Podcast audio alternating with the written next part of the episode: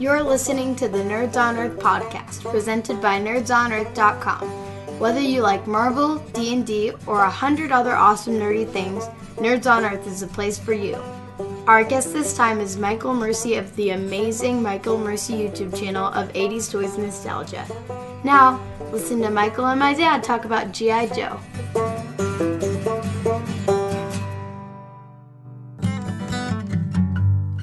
Hi, everybody. Welcome to a joint venture. This is a Toy Guys Talking as well as a podcast for Nerds on Earth featuring my guest slash um I'm a guest.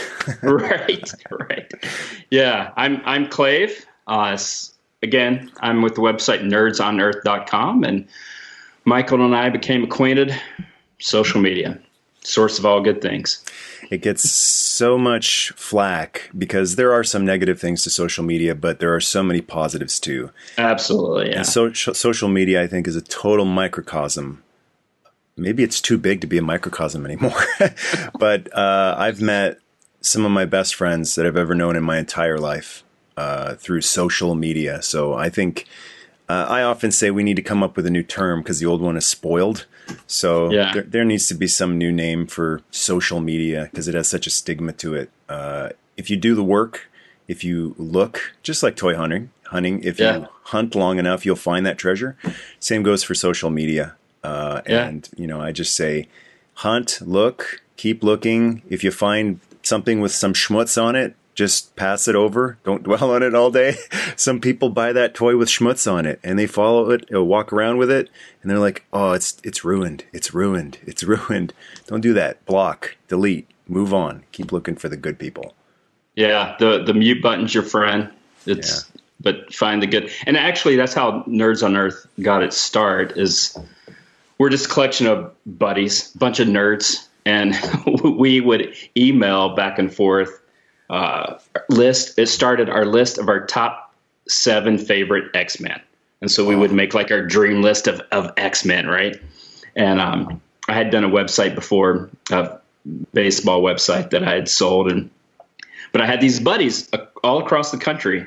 It's like, gosh, let's keep in touch, and and so we created Nerds on Earth. Essentially, it's it's just a big scheme for us to to keep in touch and stay in one another's lives. And we've added nerds uh, on top of our original three three or four core guys, and yeah, Do you have a chain of command like GI Joe? Do you ever go, "I'm in charge here"? Next I'm comes I'm you. top. I'm first sergeant. Do you ever we- pull the we- Flint, the Flint D bag routine from Arise Serpentor? Uh, I love Flint, but I always hated how he dressed down Beachhead when he was illustrating the the chain of command in that Arise Serpentor Arise episode one. yeah. I just I couldn't stand that. Oh, you know, it, it's interesting when when you're a kid and you're watching these shows, the the things that bug you. And my character was Leatherneck. I never liked Leatherneck because I read the comic, and I don't know how familiar you are with the comic, but um, Fairly. there was this great storyline in the comic where uh, a group of the Joes were were captured behind enemy lines, and Stalker ordered Outback to escape. He's like, unless somebody I is just read that? one a few months Yeah. ago. Yeah. So he's like, un- unless someone escapes, we're we're up the creek. And so uh, and so Outback escaped, and Leatherneck just lit into him about leaving his his buddies behind, and Outback just kind of took that. But to this day, I hold a grudge against an imaginary character from a comic book from decades ago because I'm like, why are you being mean to out Outback?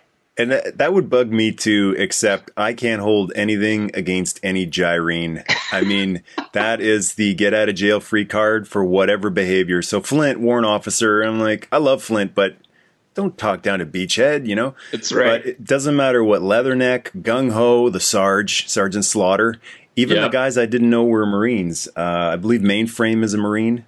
And I just recently found out Bullhorn is a Marine. I'm like, oh man, Really? those those are those are the best, man. So Marines can do whatever they want. In my, in Bullhorn my was a little bit a little bit past my heyday. So Yeah, that's one of those later figures that, uh, without a Sunbow cartoon supporting it, I don't Yep. think he was all that prominently featured in the comic either. Yeah.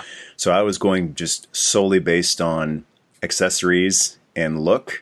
So, yeah. uh, you know, I would pass by the GI Joe aisle at that point if I was even going to the toy stores anymore. But a few figures like Bullhorn grabbed my attention because he had the mask, he had the bullhorn, he had a megaphone. Yeah, yeah. And being a big wrestling fan, Jimmy the Mouth of the South Hart with his megaphone. Yeah. Hey baby, hey baby. I just imagine Bullhorn running around the pit going, "Hey baby, it's GI Joe time." and then and there he, were there were some good later figures. Even though Bullhorn, uh, he also had the case that opened up with a sniper rifle that you could assemble. Yeah, so it was it was, was mind awesome. blowing. He was like yeah. four specialists in one. Was just that was that was one of the best accessories. Was yeah, the rifle that you could put together that you could assemble them and store in a case. So, so fun. You, so you're saying top seven X Men? Do you remember what they are? No. Or have they? No. Have they they change, right? Yeah, absolutely, absolutely. But I uh, I grew up in the Claremont X Men. I don't know yep, the the eighties Chris Claremont. I oh I worship those those comics and I read every one. And so I I bought uh, Uncanny X Men, of course, and I bought Amazing Spider Man, drugstore spinner rack, whatever, yes. forty cents and then GI Joe, and then when Special Missions came out, I mean that I just devoured those comics. But Claremont X Men were my were my team, so I'm sure whichever seven, it was a combination of like Claremont Australia years, or you know, like a Rogue and Wolverine and Storm and Nightcrawler. I first got into it. Um, I, I I've said before that I got into X Men when all of my other favorite properties died. So Yeah. when Transformers RIP, GI Joe RIP, just not even a comic going anymore, I, I needed something. And uh, I started getting into X Men because how, how could so many people be wrong? I mean, the thing was so so super successful, and I got in right when the Jim Lee series started. So the one that was just called X Men. Um, but I bought back issues of the Claremont stuff too, and that's when I started to really like instantly uh, get hooked on X Men. So the Jim Lee team, they're they're my favorites. So Gambit, uh, Wolverine, the Beast, Yeah. um, Cyclops, anybody on that because they split the teams up. They, Yeah. they had like almost different brands or something What was it, Blue and Gold team or something What like that. And, and for some reason, I would I would always get the Jim Lee team. Uh, I don't know if there's like you know, among X Men fans a more proper name for that team when they split the teams up, but I always just called it the. It's the Jim Lee is the artist that drew that one, right? correct? Yeah, yeah. Um, so uh, I would always get that one. You know, the day it would come out, I would go to the com- comic shop or grocery stores. It's Yeah. crazy to think you used to be able to buy these comics at the grocery store. Yeah. just like toys. Like you, some Yeah. grocery stores had Transformers and GI Joe. but uh, I wouldn't always get the one with Col- uh, Colossus and Nightcrawler and and the other team. I, I don't know why that is. Um, maybe it just came down to issue one, issue two. Yeah. I'm like, great, I've started with a new thing Yeah. instead of like issue 327. exactly. I felt like, oh my god, I don't know what's happened here, and I don't have the money and the resources to catch up on what's happening on this other property. Yeah, Nightcrawler. I loved that character. So you mentioned him. I'm like, yeah, Nightcrawler. Yeah, yeah exactly. All right. So um, a Nerds on Earth uh, tradition is we ask folks their origin story. So speaking of, of you getting hooked on things, I got to hear your or- origin story. Specifically, like how'd you get started with GI Joes? Like when you were a wee little, Oh, wee little Highway Market. Mister Mercer. I've uh, I've mentioned Highway Market Market in my videos lovingly several times. Uh, right here in Kitchener, Ontario, Canada, we had. Um, okay, so you know these giant WalMarts that are all over the place, the supercenter WalMarts that have Yeah. Like not just a little bit of a grocery section; it's a full grocery store, plus Yeah. a, a full clothing store, plus a full like Sporting goods, yeah. sporting, yeah, everything. Get your hair cut, Yep. uh, food, restaurant, uh, electronics, and a toy store, uh, a toy section. Well, uh, decades before Walmart started churning these out all around the world, we had a store like that in Kitchener, and I just I took it for granted. I figured every city has this, right? Every city's like my city, Yeah. and every city has something like this. I would learn years later that it was one of the biggest toy sections uh, in North America. not just my town or, or my province. It oh, was really? in the entire uh, continent. Apparently, it was one of the biggest toy sections. We're talking before Toys R Us started to roll out, and like Yeah. you know the the giant monoliths of, of toy stores. Uh, so there was an escalator that ascended into the heavens. Oh, wow. There's just That was an experience. yeah, it was really, you know, that's why I think I'm a lifelong toy fan because of the presentation was so amazing. It, you could almost have um, Hallelujah playing as you're going up the escalator. And um, some pictures still exist of Highway Market on uh, plaidstallions.com. So whenever I uh, wanted to uh, take a walk through my old Highway Market, because they demolished it and they put up a different grocery store there a long time ago but there's still pictures on Plaid Stallions, all sorts of great retro pic- pictures there. But when you got to the top of the escalator, you had your choice. So you could go left, and everything new was there, and it was huge. It was like four Yeah. times as big as a Walmart toy toy section is today. It was just enormous. Or you could go right, and that's where all of the old unsold toys are, and that section was just as big. So oh, seriously. being uh you know talking about origin story this is why i'm a lifelong toy fan. Because depending on my mood i could go left and go check out megatron and soundwave and hawk or uh hawk wasn't there just yet uh flint or duke or snake eyes. If i went right i could see all the stuff that came before me. So there was six million dollar man. There was stuff i had never heard of um, from the 70s. Lots of 70s toys on clearance, and they just filled the whole section up with clearance Sheesh. toys. So I remember going through those aisles, uh, just curiously learning about what is this stuff. No cartoon, no comic, no TV show, no nothing, no even new product coming out, deadlines.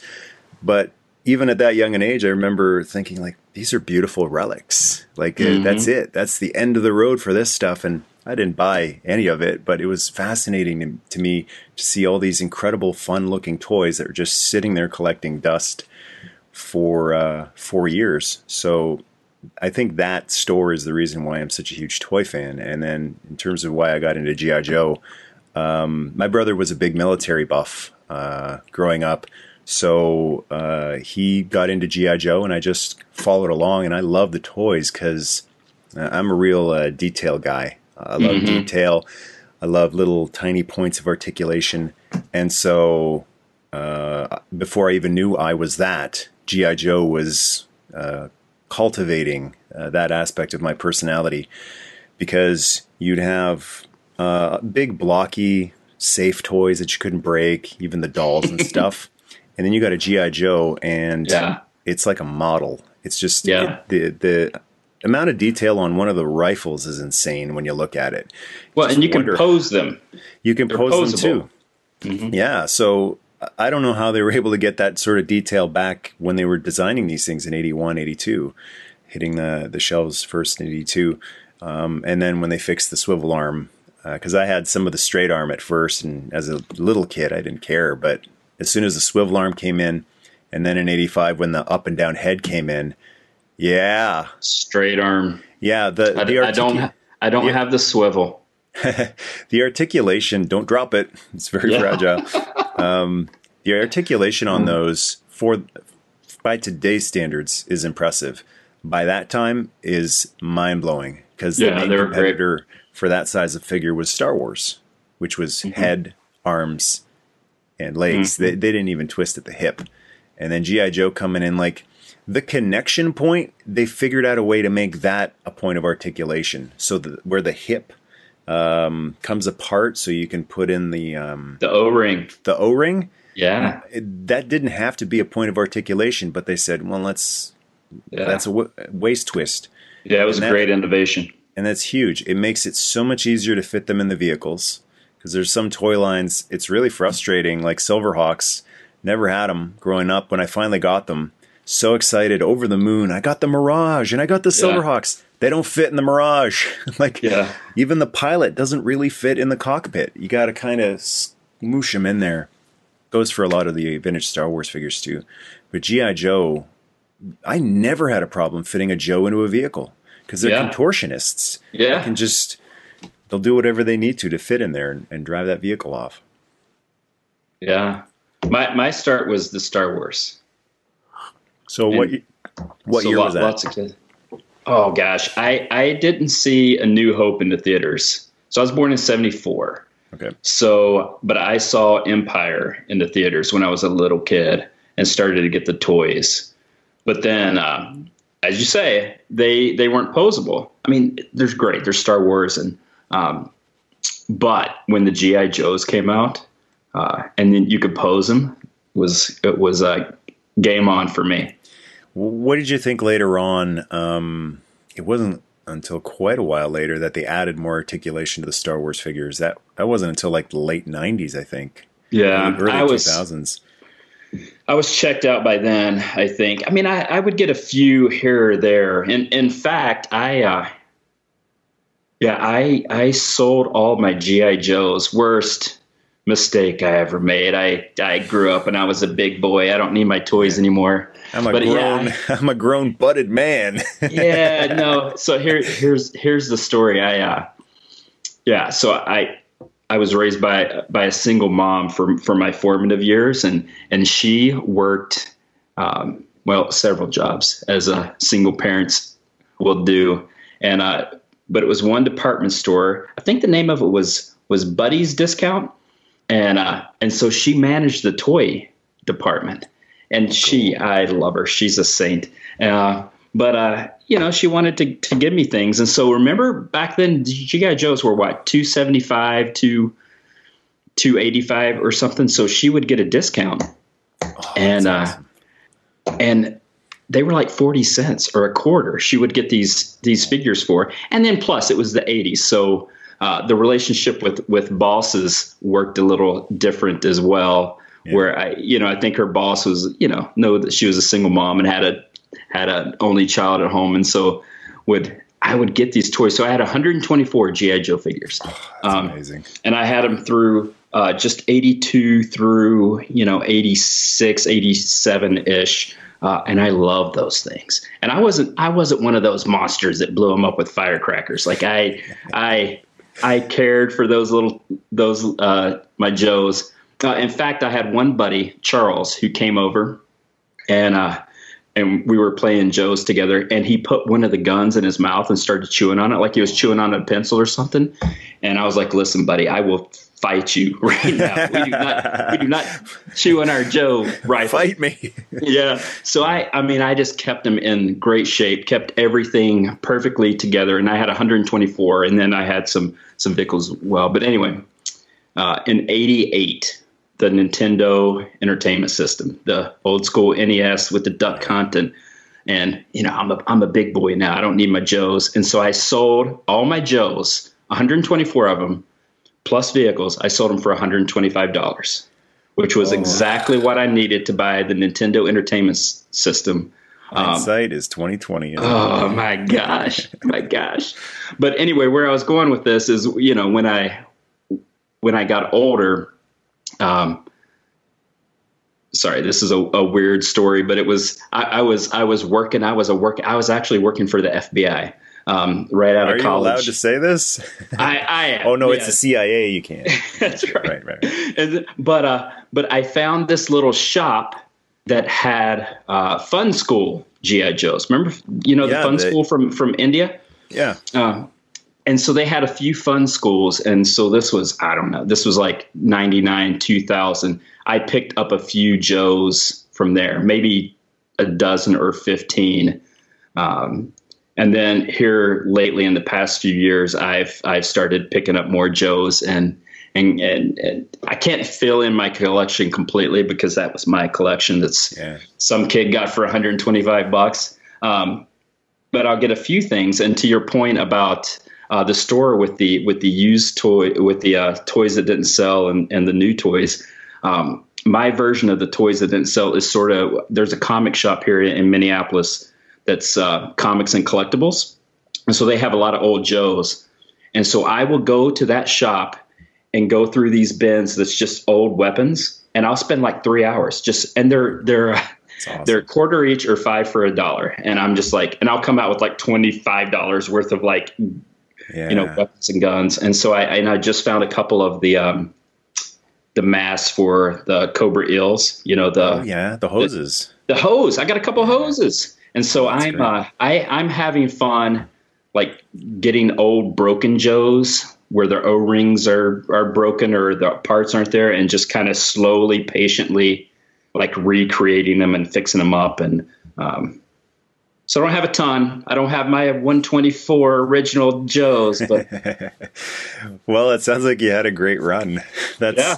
that's amazing. Um, the thing I love, like when when you bring up the the eel hose, uh, and younger people today don't understand it, but they will in about 20 years when they're talking about, you know, do you remember the seventh generation iPod and that exactly. OS that came out? And, and their, you know, next generation will be like, ugh, talking about their mobile devices, you know, way yeah. before we had uh, telekinesis or whatever they'll have in, in 50 years.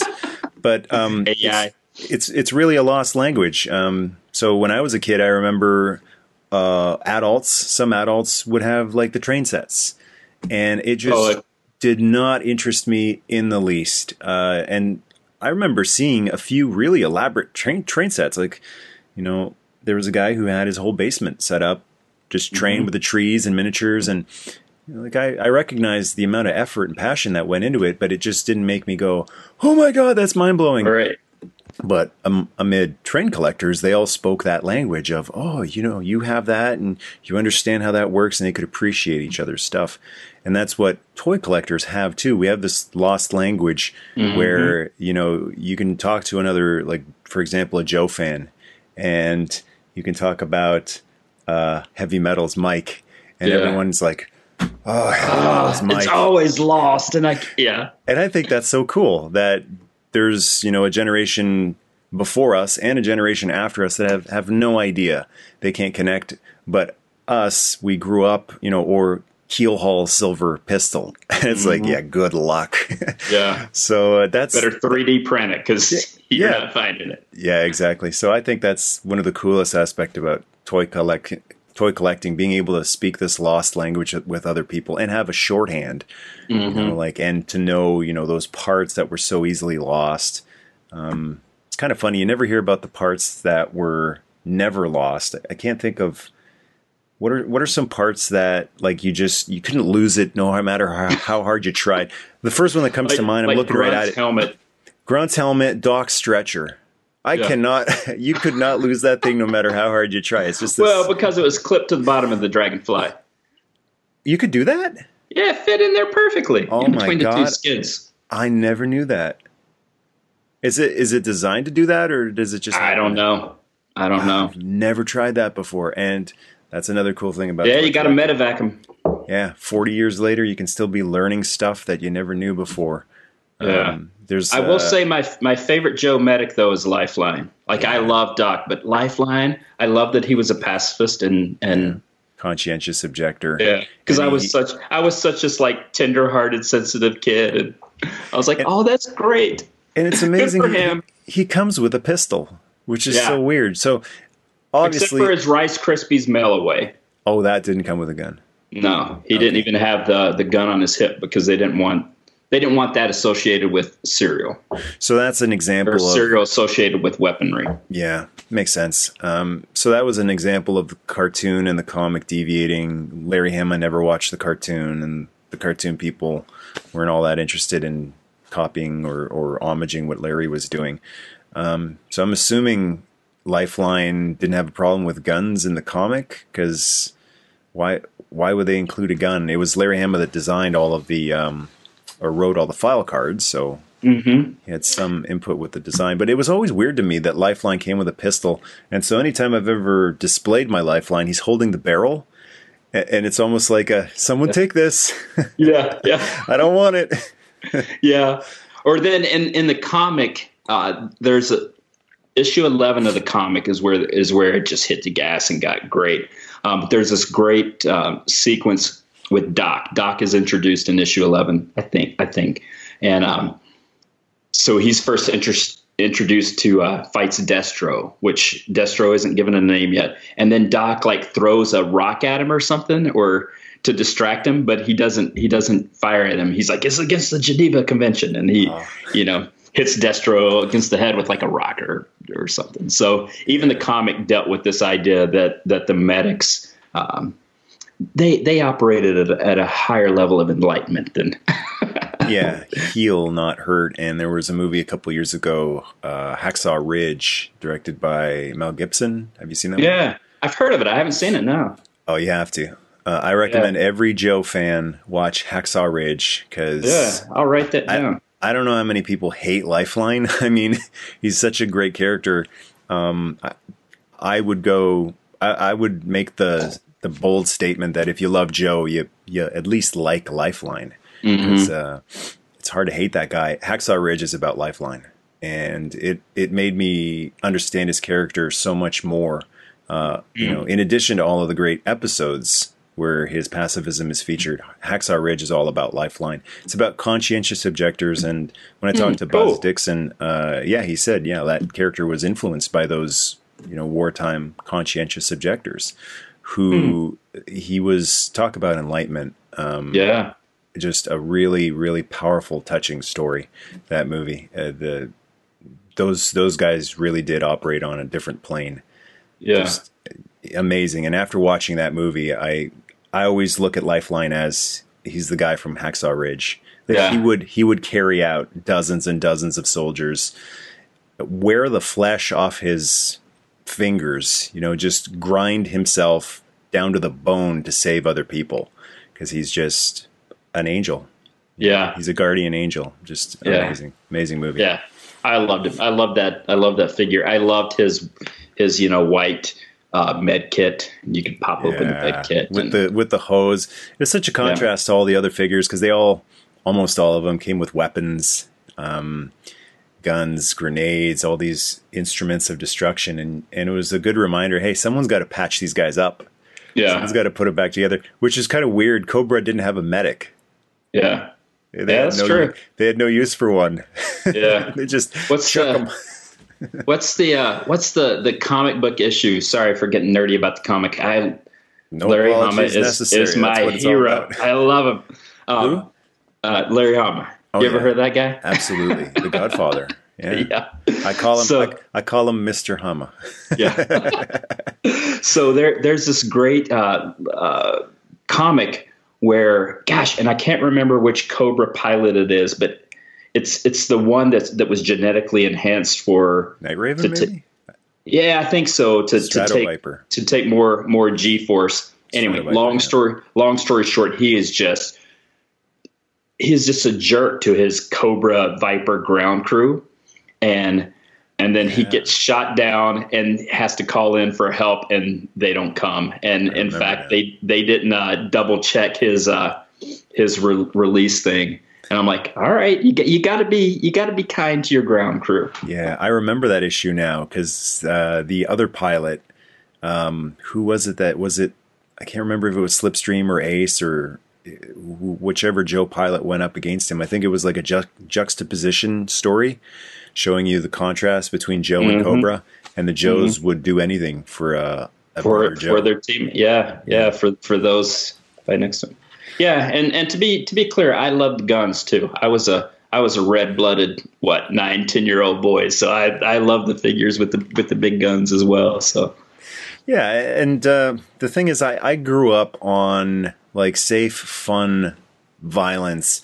Um, all those stories of, of the parent teacher groups that shut down all of the the violent war toys. Um, you know, these things they shot lasers uh, mm-hmm. in the first few episodes of Joe, I guess they sounded like real guns, which is so weird mm-hmm. to go back and watch the mass device. But later on, they were lasers. They shot laser beams. No one ever got hit. And it's exactly like the A Team, where things mm-hmm. would explode on the A Team. A helicopter yeah. would smash into the into a mountain. It would crash and explode, and then they would cut to the villains coming out and like, oh, brushing yeah. like the dust off. Yeah. Of, and it's absurd but it's parachute like, always open. You always yeah, saw the parachute. Poof. And it's this yeah. little message of look, this is all in good fun. And there's a difference between good fun and bad fun. And uh, I I just feel like I and all the other toy fans from the 80s even 70s, even before. It just felt like good fun where there weren't any like horrible, horrific consequences to this so called violence.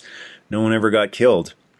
Whereas, like, now, what some people call good fun, I just look at it and I go, that cannot be good for your psyche in the long run. yeah. Like, like uh, headshots. Mm-hmm. Six hours of playing online games, headshot, headshot, headshot.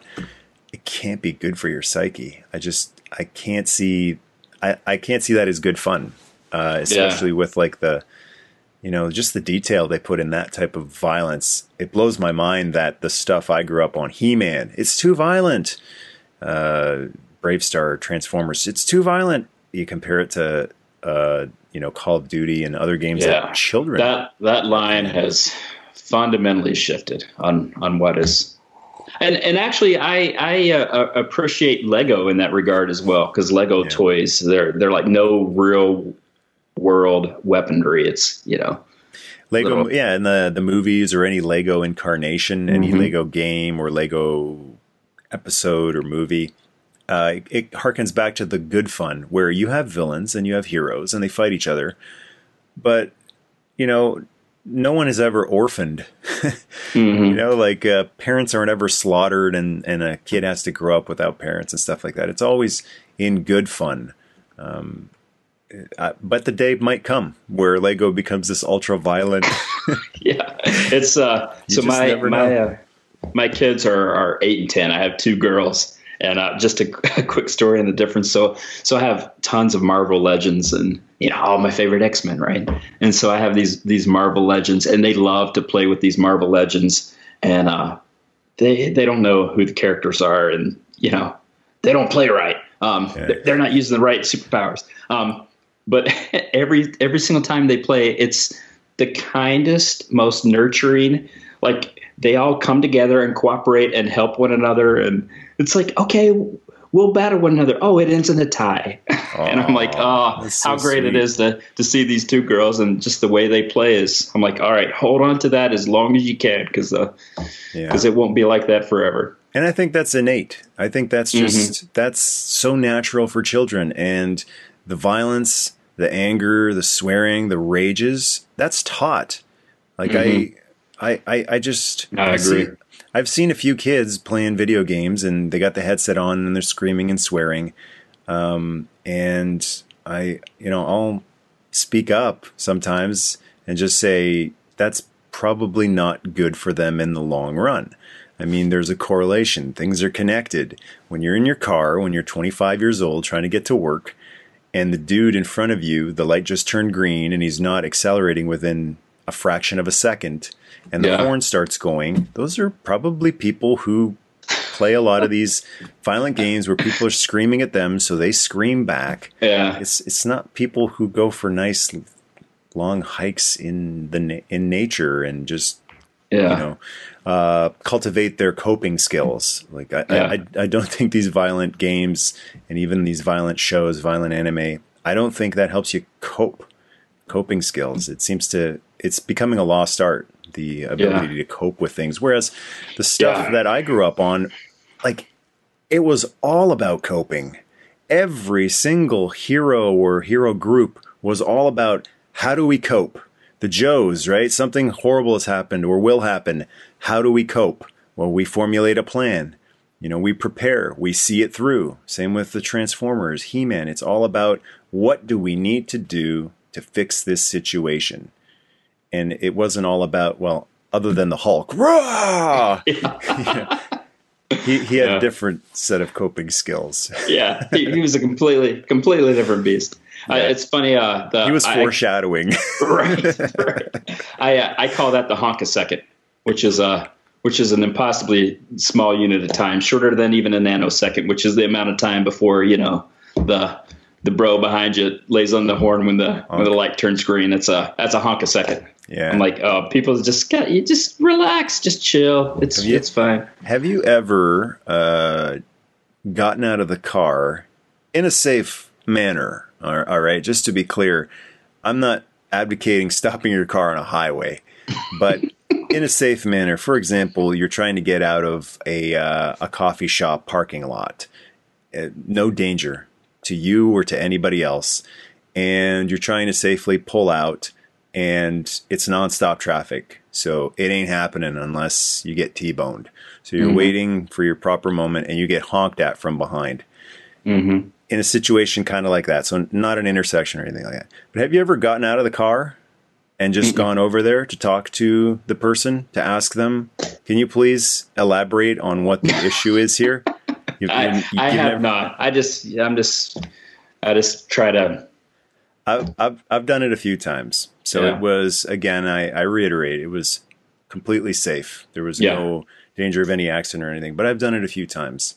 So what and, did they, what, what, how did they respond to that? Well, there's different responses. Uh, the minority will apologize. Yeah. Um, uh, and, and stay quiet. But the majority of people, so I've done it a, a couple of times. I don't have like dozens and right. dozens of examples to go by, but here's the pattern. Here's the common thing. They quiet right up when, well, I'm six foot two, so there's the size factor, right? I'm not, you know, five feet tall. Um, and I don't walk towards them really angry. In fact, in order to emphasize that I'm not um, going to be angry, because here's the thing you ever heard the old expression, the thief believes everybody steals? Mm-hmm. The angry person mm-hmm. believes everyone's angry. Mm-hmm. So as I'm walking, and I'm not angry in the situation, but I'm not going to tolerate it anymore, uh, especially if someone else is driving and it's stressing them out and they're not coping well with like, come on, man, leave me alone. yeah, and, and, exactly. and they're they're going to do something dangerous because I have been in these situations where someone's about to go and it's like, don't stop because they're not going to pay for the mm-hmm. uh, the repairs and they're not going to visit right. in the hospital. That's right. So uh, when I get out of the car, blank expression, um, hands behind my back, not like reaching for a weapon, but just kind of that military, mm-hmm. um, uh, whatever you call it, like that um, posturing, uh, disciplined posturing. Mm-hmm. Slowly walk over there, lean over, and just explain, can you please not honk? Because it's not safe. And if an accident does happen, I doubt you're going to pay for the damages. Uh, right. And and I, just what I told you, right? I, yeah. I, doubt you're going to come to the hospital and visit anyone with injuries. So uh, the pattern, the majority of people, they they're shocked because who gets out of their car, mm-hmm. right? People feel big and powerful when they're in their car. That's the whole point of road rage, right? Or on social media. Things, you know what? Yeah. Exactly. Your mm-hmm. your your computer and the internet is basically a big car. and people are just sitting there going, "Hey, idiot!" That's yeah. exactly what they're doing. Internet is road rage. They got a big machine and they feel tough. Mm-hmm. So uh, it's just weird for them to have this person not in a car, but acting. I guess maybe they think big and tough. I don't know. I'm not. I'm not threatening. I'm not dressing them down. I'm just telling them enough, and I'm making it clear. That type of personality, once you tell them no, that's where the the hissy fits come in, the road rage, all that stuff. Mm-hmm. Like, uh, I think a lot of them suffer from nar- narcissistic personality disorder. And if you have any experience with people with uh, that disorder, mm-hmm. you tell them no, and they have a very irrational response to being yeah. told no. So when they're honking, "Come on, buddy," and you come out and you go, "No," mm-hmm. uh, they can't cope with it. But uh, what is it? Uh, short story long. um, they they quiet down. They are a little concerned. They're probably thinking like, "Is this guy going to kill me? Like, yeah. have I gotten in uh, in over my head here?" and they just like usually they'll like try to explain like, "You could have went." Almost always they say, "You could have went," and I go, "No, I couldn't." It's a different vantage point from up there. Don't honk again. Appreciate it. Namaste. Yeah. Right, and it's very important.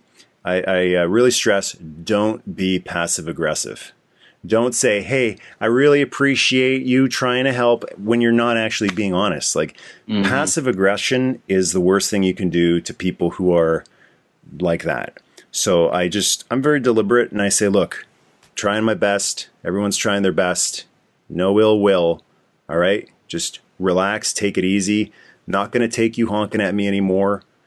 Hope you have a great day. Honestly do." And I don't know how to be more clear, but some people just they're screwed up and there's nothing you can mm-hmm. do.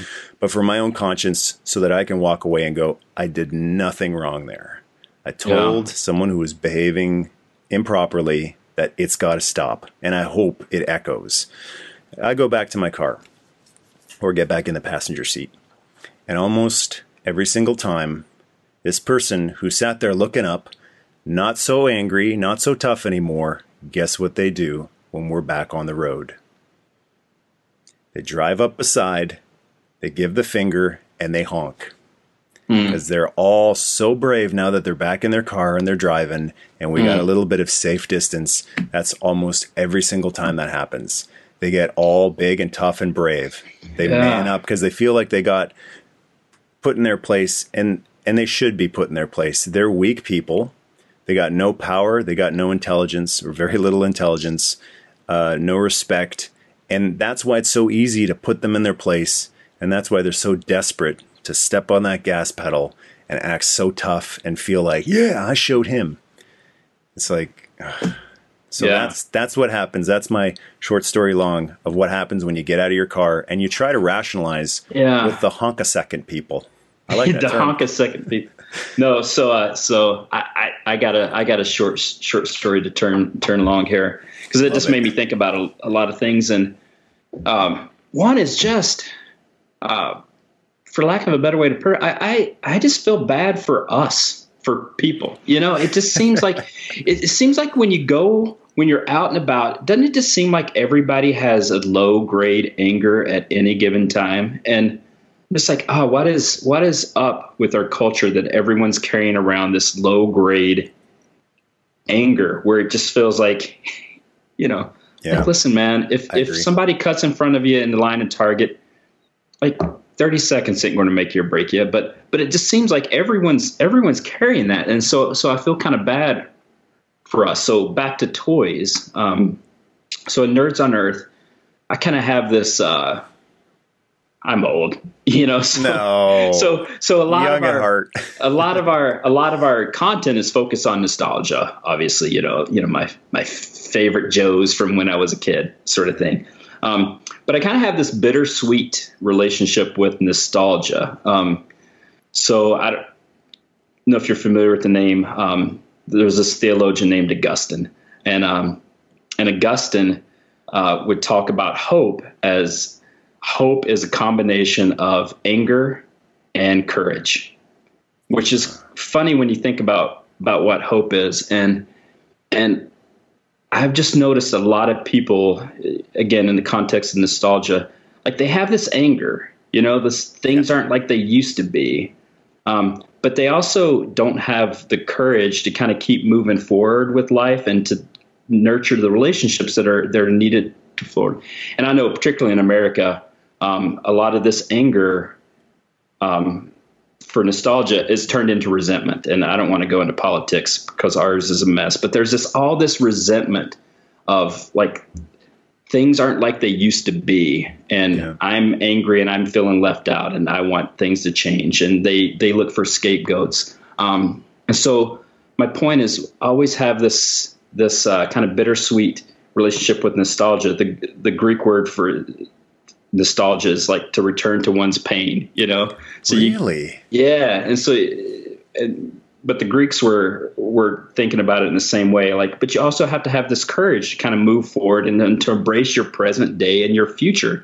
Um, so I just feel like people have lost that hope, Yeah. and and it's turned into resentment, and and I feel bad about it. Uh, you know, I just just kind of feel feel bad for all of us, and so I always try to say, okay, but where's the hope, and where's the Yeah.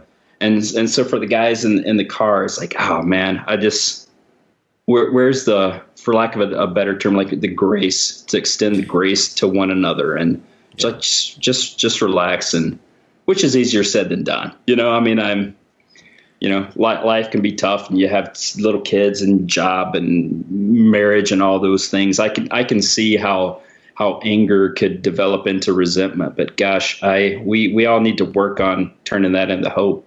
Yeah, I like that you use the term grace. I, I like to use that one a lot too because I think it's a lost art, and I've brought it up to quite a few young people. Uh, I'm talking like under the age of 16, Mm-hmm. and they don't know what it means. I mean, there's some older people who don't know what it means, and I, I always invite people to Google it. Google Dictionary yeah. is an amazing thing because it really it's a great um, definition tool. Grace, um, just kind of a self-sacrificing attitude, and yeah, who who have little patience for other people aren't givers. They're just yeah. they're selfish. What's in it for me? And they aren't givers. And you know, if you if you see one of those people and it's clear that they're like that, and you just if you break it because it's impossible to debate with them, rationalize with them, but if you just break it down to something as simple as give, give, give grace, yeah, they're like, huh, what? yeah. I, I, don't I don't know if that is completely missing in them. Talking yeah. about narcissism, soci- sociopathy, uh, psychopathy, psychopaths. Uh, medical professionals believe that that's just missing in them. They never had it, they never will, and they just can't understand it. Sometimes I, I talk with some uh, unsavory people, and I try to remind them of grace. The greatest purpose in life is service to others. Mm-hmm. Help other people, not just look out for yourself. Because the people who are all about themselves, just they twist and they writhe and they're they're miserable. They're they're never happy, no matter what they get, no matter what they accomplish. They just always feel mm-hmm. empty like I'm empty. And I've I've heard people who I suspect to be narcissists, narcissistic personality disorder. Mm-hmm. Um, I suspect it, and I, I've heard them say, "I just em- feel empty. I don't know why." Like, well, that's not a conversation you want to get get into, yeah. right? If if if you feel as though you're not like that, and might even be the polar opposite of that mindset, that's not a conversation you really want to have. There's no alignment. But there are people who have behaved uh, you know, uh, selfishly and get that reminder. You know, I tell them, give, do something for someone else, sacrifice, suck it up. And it's like, you, you can almost see the wheels churning. Like, am I forgetting something that is programmed deep within my right. spirit? Like it's it's it's in your DNA, it's in your spirit, it's in your soul, and you've lost your way because of bad influence. Uh, because of like violent shows, violent people, angry, selfish people all around you, coworkers, whatever, people on TV. That's why, like when we were talking about it earlier, children are just the most you know beautiful creatures on earth because they just have this innate love, trust, uh, gentleness, and all of that nasty stuff is learned from following the wrong heroes. Mm-hmm. Um, and that's why. Or lack of good heroes. Lack of good heroes, exactly. And that's mm-hmm. why the mm-hmm. stuff that I grew up on is as important to me today as it was when I was growing up. And there was a period where it wasn't. Like, I, I rediscovered all of this stuff. It's not like I've been watching G.I. Joe and He Man from age nine to, to yeah. today. Same. No, I, I took like a whatever it was, the 90s, the 2000s, a 20, 25 year hiatus from being really immersed in this stuff. Mm-hmm. Um, you know, always liked the toys and occasionally would watch this or read the comic. But when I started to really focus on it again, it's when I when I needed inspiration from those heroes who knew how to cope with everything, and I wasn't seeing it in the new product being mm-hmm. put out. The stuff being put out today is product. It's not inspiration. It's product. And so going back and and being able to compare He-Man to whatever is a new sort of equivalent uh, these days. It's it's no comparison. He-Man, Transformers, GI Joe, even Star Wars. You know, Star Wars is mm-hmm. a great comparison because you can compare. It is relative. Original mm-hmm. Star Wars with new Star Wars, and um, in my opinion, Luke Skywalker's motivation is love. Is Rey's motivation love? because I, I, think you could compare Luke to Rey because they are the, the main characters of their trilogy, mm-hmm. right? We're two movies in, we've got one more to go, and people are, you know, some people say, "Well, wait till the third movie," and I'm thinking, I think it's too late. you know, if yeah. we don't know two movies into a trilogy already, what the motivation is, because in the first, uh, in the Star Wars original trilogy, right from the from the beginning, Luke was a good-hearted person, always motivated by love.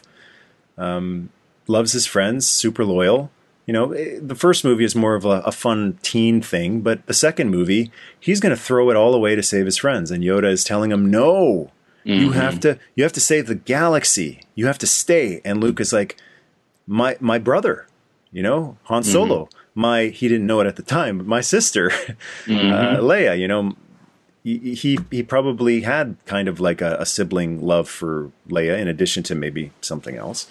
Um, but Chewie and, and everybody else, like the dude was totally motivated by love, and then the Return of the Jedi solidifies that, where he is going to sacrifice himself to save a father who has done nothing but try to kill him and and did maim him. Um, that is amazing. That's Optimus Prime level of enlightenment. Ah, I love Optimus Prime. Yeah. Yeah. Uh, and then in the in the new Star Wars trilogy, I don't see anybody except you could say Han Solo sacrificed himself for something kind yeah. of along. I don't know, but Han, um, Han Solo is also my favorite character in all of cinema. I love yeah. Han Solo. Yeah, amazing, amazing. Yeah. So uh, to put a bow on all this, I, yeah, I just want to commend you because that's how I discovered your channel. Was um, yeah, I mean, you know, you're on YouTube and you're you're looking for something. I can't remember how the first one, but I'm like, okay, this is this is a channel because um, what I like to do is I'm putzing in the garage or whatever. Like I don't have time to just sit down and watch two hours of YouTube or whatever.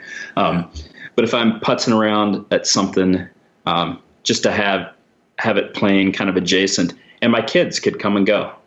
Um, I'm like that. I love it. You know, like like the fact that my kids could come and go uh, while your channel is playing, and I don't have any concerns. I'm like they're they're just hearing positive stuff. I'm like, okay, I'm I'm in with this guy. I like I like this dude. Yeah, that's thank you. I appreciate that. Um, and that's you know years before when I was doing a couple of other things on on YouTube, I wasn't all that concerned with keeping it you know G rated. Um, but as I saw a shift towards one thing, I want to be the polar opposite of that. Countercultural so, to that, yeah. Yeah. So when, because I don't think it's good in the long run. Um, I see some of these channels where people come on and they scream and they swear, and I'm not talking about angry video game nerd. I think he's hilarious, um, mm-hmm. and you know he's he's got he's playing a, a, character. Yeah, he's got a pretty saucy uh, mouth, but I don't believe he speaks like that in front of his you know his kids. Mm. Um, uh, but you know that's that's the thing with YouTube though is that back in our day it, it was it wasn't impossible but it was very hard for kids to watch R-rated stuff.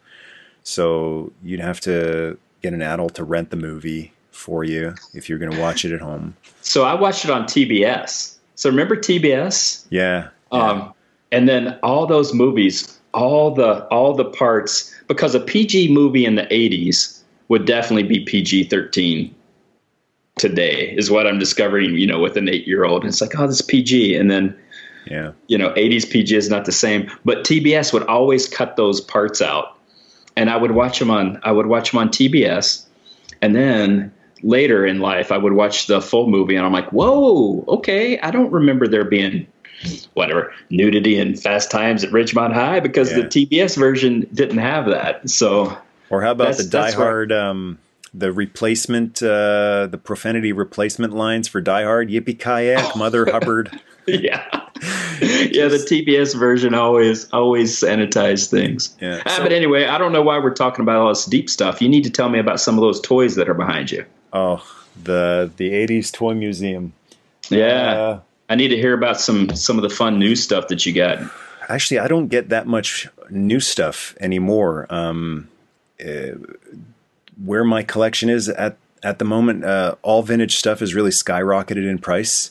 So yeah. if I didn't get it, I probably won't get it, except for like the odd thing here or there. But in terms of my vintage stuff, Joe, Centurion, Silverhawks, I got that stuff way before it got really expensive. Which is um, interesting because it's not rare. Like people think yeah. GI Joes are rare. I'm like, they made 375 million yeah. and the only the only time that plastic is a good thing is like in GI Joe toys. Like the fact yeah. that plastic lasts a thousand years, it's bad for the ocean, but it's great for GI Joes because yeah. they're all around. And so some of these prices, I'm like, if you're patient, you can find a find a better deal. But some of them are like like you said, they're they're really going that, up. That also goes back to that lost language. It's amazing to me that just just absolutely amazing that I can talk to someone in Minnesota or Texas or Australia, and uh, we have the exact same memories of the same whatever it is, whatever mm-hmm. toy it is. We know every inch of that toy. We know the accessories and how it worked and some of the problems it had and some of the cool parts about it. That's that's a worldwide, a global language. Mm-hmm. That like what other things are, are like that? Even movies are in different languages, so mm-hmm. sometimes things are lost in translation.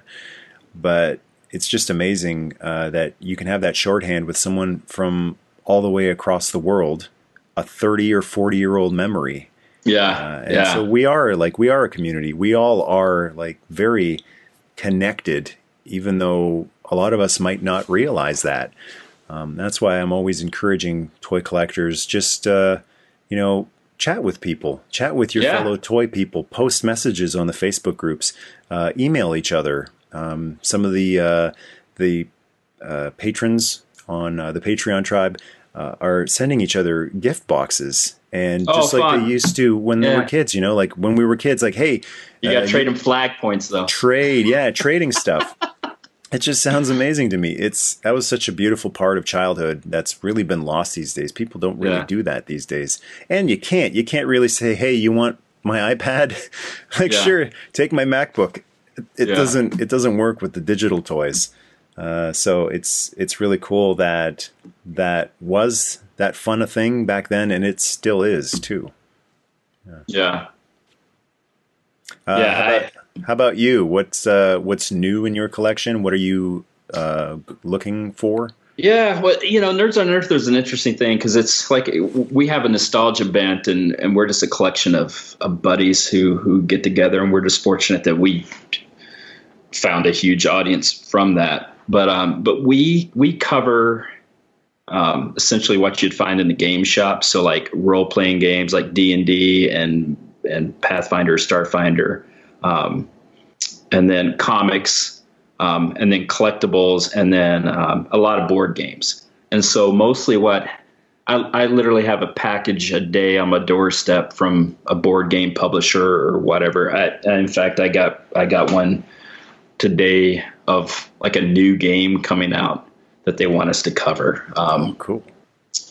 Yeah, it is. It is cool. Except I pay about you know 150 bucks a month on shipping just to get, the, get, these re- review copies around, and you know it's just a hobby for us, but it's fun.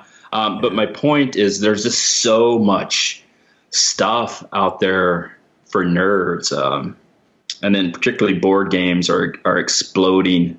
I mean, the number of board games that are made. So publishers are just dying to get their their thing out out in front. So most of the new stuff that I get is from from publishers. Um, um, but personally, what what I've been getting is, yeah, I mean, it's just uh, this is this is the only new thing I've gotten is the little, yeah. you know, the the little hose, and so my uh, my happy place is to go to a shop with a bin full of just either dollar comics or old GI Joes and just root through. So I, I, haven't gotten anything big and new outside of small little plastic toys, yeah. plastic guns. And do you do you play with your toys in the sense of not like pew pew bang bang, but do you take them outside and take some nature fic, uh, pictures? Uh, not not really. What I like to do is I like to fix them. Um, yeah, and so too restoration. Um, and then another thing about Nerds on Earth is is we're we're kind of high level, like we're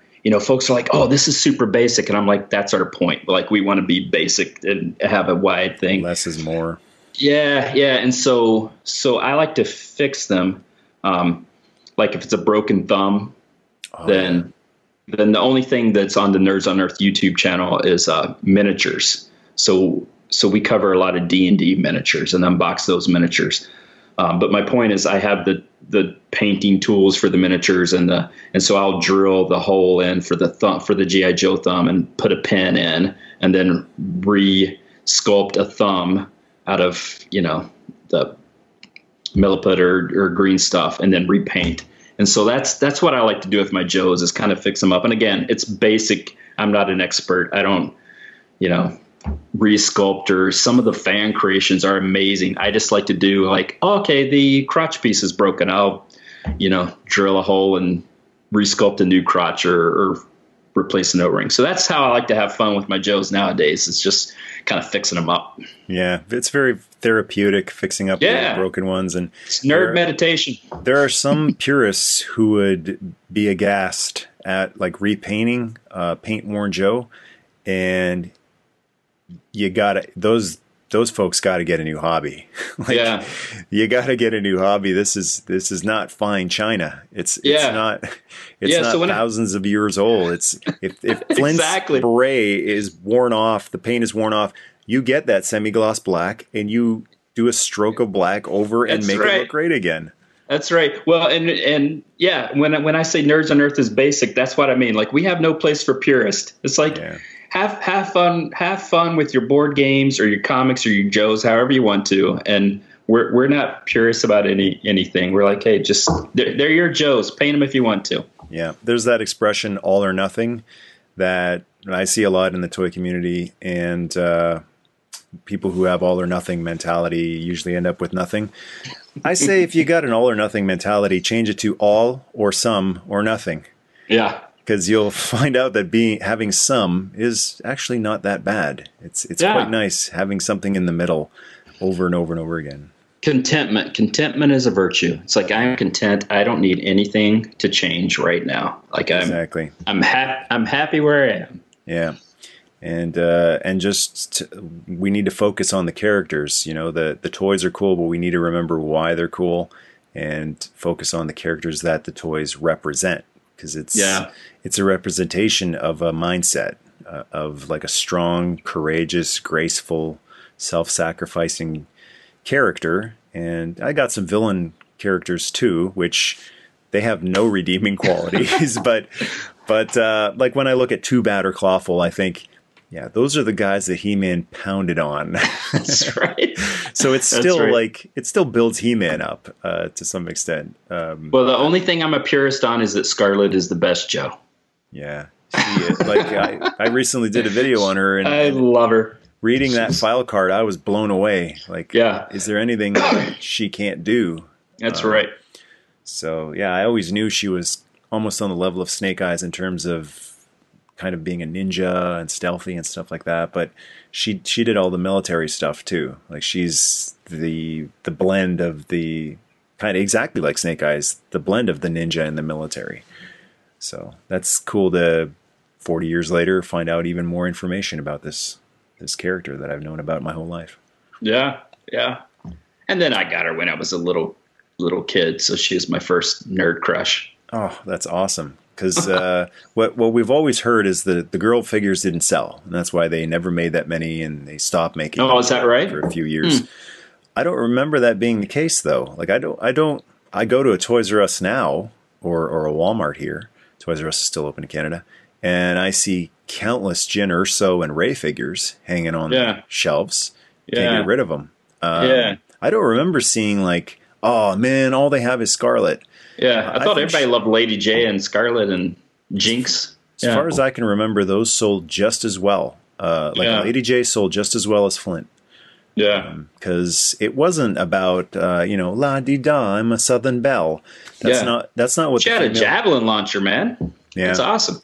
So the the female Joes were never sold as being girly, cutesy. Like they were military. GI Joe was army, military, marine. And that's what took precedent over gender, uh, ethnicity, age. That's what I loved about GI Joe. Like, no, your priority is your military specialty. That's your identity. That's who you are. All the other stuff, your your hair, your ethnicity, your skin color, your age, your gender, that doesn't matter.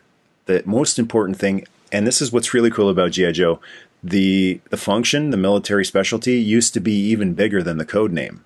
So on on the first uh, year or couple years of file card, if you flip a Joe uh, on the back, you will see Commando, and then smaller letters, codename Snake Eyes, Mm-hmm. or uh, Warrant Officer, codename Flint. So that's what I always appreciated about GI Joe. Your job is more important than all of these other things that you had no control over. You know what? What's most important is what you worked for and what you earned. Yeah, it's another gift from Larry Hama. Yeah, Is that gender none none of that none of that mattered. They were all they were all competent. Absolutely. Well, Clay, it's been a blast. Yeah, absolutely. It's it's been great talking to you. Yeah, really glad we got a, a chance to chat a little bit. And uh, everyone out there, be sure to check out nerdsonearth.com. Correct. Yeah. For, uh, for all your nerd community. And we were talking earlier about uh, uh social media and the, the advantages of social media. It almost feels like it's better. Um, like I, I, I think actually meeting in person is great, but I find it very difficult to uh, meet on a regular basis with like-minded toy collectors. Um, and there's quite a few in my area. It's not like I'm in the middle of nowhere. Yeah. It's just scheduling is yeah. really difficult. People Getting two adults in the same room is crazy. That's right. And yeah. it just never seems to work out. So, uh, social media, uh, I see my friends, you know, in the toy community on social media much more than uh, I see my toy friends in, in person. So in I person? Say, yeah. So I say, like, go for it, do it, jump in, deep dive, uh, embrace it, and appreciate it. So Nerds on Earth is a great uh, uh, site for talking to like-minded uh, toy fans. Yeah, and and again, I just want to want to commend you on your channel. It's uh, not only is it fun, you get the you get the history of Transformers, but hey, it's uh, everyone's welcome, which is yeah. which is great. Yeah, and I've always like I am just such a fan of everything that I didn't want to just focus on one thing. Right, we're just yeah. doing Transformers here, or we're just doing GI Joe. I think it's all awesome. I think there was a. I talk about synergy between toy and cartoon and comic and whatever else. There might have been socks, bed sheets, but um, in addition to there being synergy in like a brand, there was synergy throughout all of those 80s toy lines, whether they wanted to or probably didn't want to have yeah. synergy with each other. They were competitors. They're like, yeah. we gotta we gotta beat these guys. Yeah. Um, but it's all together amazing, and that's why people have such great memories of Toys R Us and toy stores like that in the 80s because you'd walk down the aisles and whether they wanted to or not, this stuff just all flowed together so beautifully. And that's that was the whole point of my room here to just have a, a room of so-called corporate competitors, but it actually, you know, all these years later when all that business stuff is out of the way and you can just enjoy it the way you did as a child, you can just see how it all just goes together so well. The the tone, the attitude, the fun uh, factor of it is also similar, and it just uh, enforces it, strengthens everything else around it. Or you can watch it on Stranger Things. Yeah. yeah. Trying to get through season three. So, and I owe a lot of my 80s nostalgia to Stranger Things season one because that yeah. really it opened Love my it. eyes and it made me realize how how much I missed that whole vibe and feeling of the 80s. Yeah.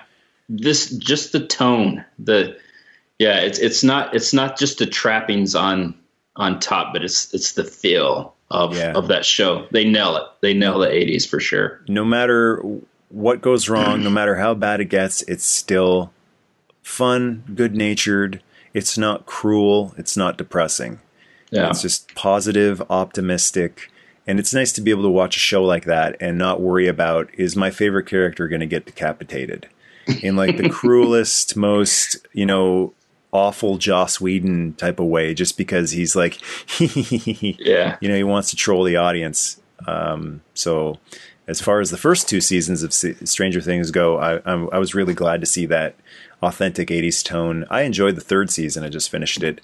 Um, kind of a, a shift. I'm noticing. I got four episodes to go, so yeah. yeah. A little bit of a shift, but uh, still very enjoyable. But uh, they're growing up. Yeah, they're starting yeah. to grow up. So yeah, which which is life. Absolutely. Yeah. All right, Clay. Well, again, well, great talking to you. Yeah, great talking to you too. Everyone yeah. out there, thanks for listening. Whether you're uh, watching on the YouTube channel or on Nerds on Earth, hope you all have a great day. And until next time, Nerd Mistake. Later, nerds.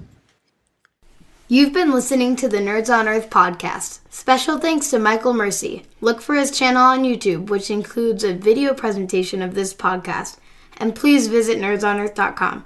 Thanks for listening.